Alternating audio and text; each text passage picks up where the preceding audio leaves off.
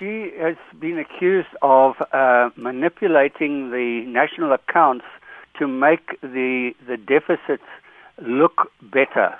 Uh, uh so it's unfortunately Brazilian politicians are um, well known for their corruption, and there was a, a scandal a while back about the national oil company called Petrobras, and this sort of set the tone for what has happened now with the decline in the economy of Brazil, uh, uh, and then this manipulation of the accounts it has made the Senate and also the lower house voted earlier and came to the same conclusion, uh, makes her look as though she is, uh, you know, fraudulently uh, uh affecting what is known publicly about the, the government's accounts.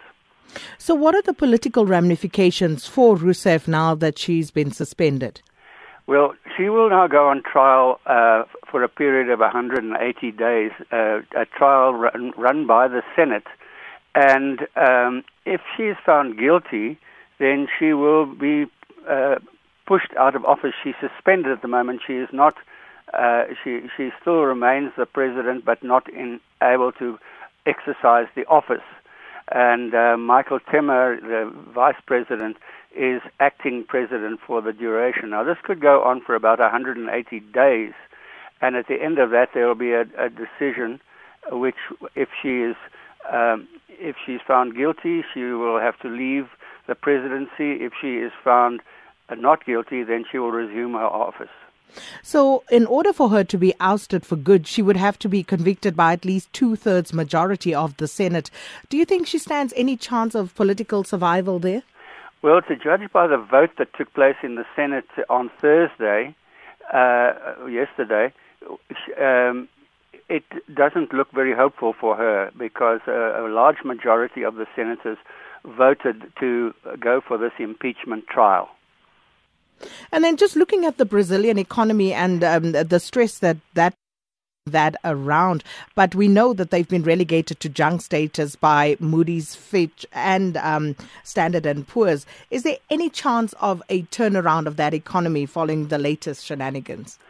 Well, you know, they are also affected by the price of oil, like several other countries. Uh, they're um, and then the the whole economy is in a in a dire state. So uh, Temer, who is not of the same party as uh, Rousseff, has uh, said that he will work to improve the state of the economy. So it remains to be seen what he can achieve, whether he can improve the, uh, make it a more business friendly environment for uh, the, the business people of, of Brazil. And uh, then, of course, if the oil price improves, that will also help. But there's no sign of that just yet. And of course, all these developments, uh, Tom Wheeler, playing out uh, with uh, just about uh, three months before the start of the Olympic Games that are to be held in Brazil. What bearing could this have on the Games? I don't think it would affect the Games at all. They're run independently of the Brazilian government.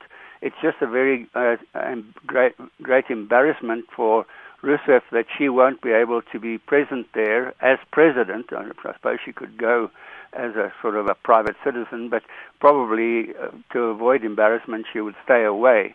And uh, so it, I don't think it actually affects the, the games themselves. And then just finally, um, Rousseff has indicated that she would challenge her detractors because um, she feels that this is a coup against her. What's your thinking around this? And do you think that she might be successful in the long run?